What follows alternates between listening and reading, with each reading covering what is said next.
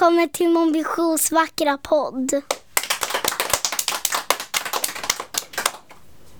Kapitel 23. Mannen i vinterrocken stod stilla som en staty. Den mössan var fortfarande neddragen över ögonen. God kväll, sa han tvekande. Det var öppet så jag gick in. Han talade perfekt svenska, men orden var mjuka som om han brukade prata engelska. Margot spratt till bredvid mig. Daddy, sa hon. Eh, Den långa mannen stekte arm, ut armarna mot henne och log. Come here girl.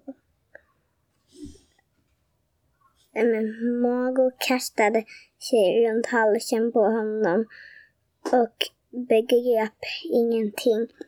Men så fort mannen tog av sig mössan och rocken kände jag igen honom från Margos fotoalbum.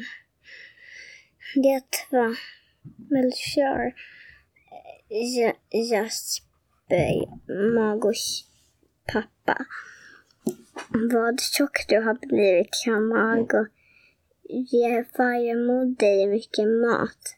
Monsieur skrattade och kramade om henne igen. Nej, det är inte... Det är inte mitt eget fel, sa han.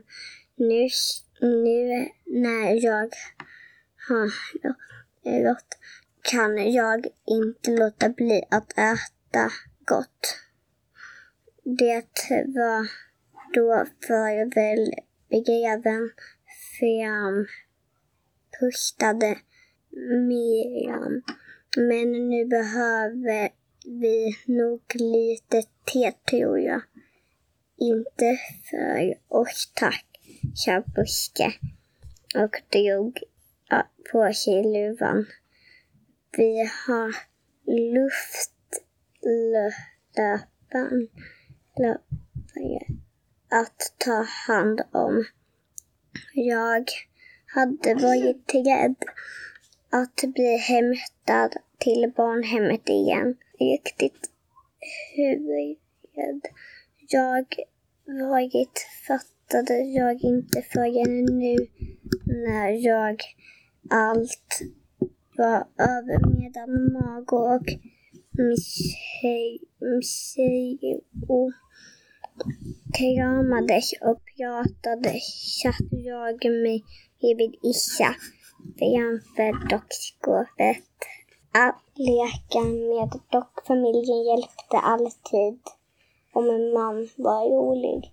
Isha har verkligen en mycket speciell pojke men när han lekte var, var han som ett vanligt barn. Han satte dockorna så fint runt matbordet. Först mamma och den lilla pojken och till sist flickdockan. Han dukade med tallriken och glas åt dem precis som om det hade varit en riktig familj. Och plötsligt visste jag, jag skulle aldrig bli modig som skorstensbarnen. Jag ville inte följa med till Sydafrika heller. Visst hade det varit spännande och lyxigt att få bo med Margot i hennes pappas stora hus. Men det, men det var Sverige hörde hemma i, i ett land där snön faller på vintern. Och till och med barnen, barnhemmet barn var varma, var varma skor. Jag bjöd fram mot Isha. Stannar du hos mig, Isha? Viskade, viskade jag i hans öra, även om vi måste tillbaka till barnhemmet. Isha såg länge på mig med sina mörka ögon, så nickade han och tog min hand i sin. allt kändes lugnare. Jag ville, jag väl hade bestämt mig. Jag kunde vara glad. Mago skulle och, och glad för att jag alltid skulle ha Isha med mig.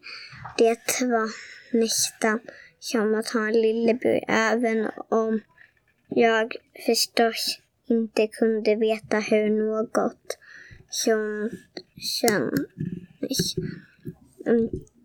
Piat hjälpte och som snälla ledde det värmde mig liksom inifrån.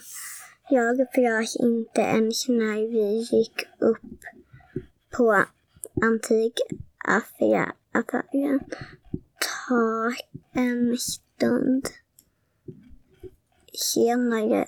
Det hade slutat snöa och himlen runt fullmånen var prickig av stjärnor. Niklas som kom som hade lovat och slä, släden flög så nära att jag till, till och med nådde att ge Rudolf en klapp. God jul, ropade Niklas som när släden vände tillbaka upp mot skyn. Hoppas ni tycker om jag klappade. Bredvid mig stod Mago och kramade sin pappa hand samtidigt som hon vinkade till Niklas som precis vad jag önskade mig, ropade hon. Tack. Tack till alla trofasta lyssnare. Hej då.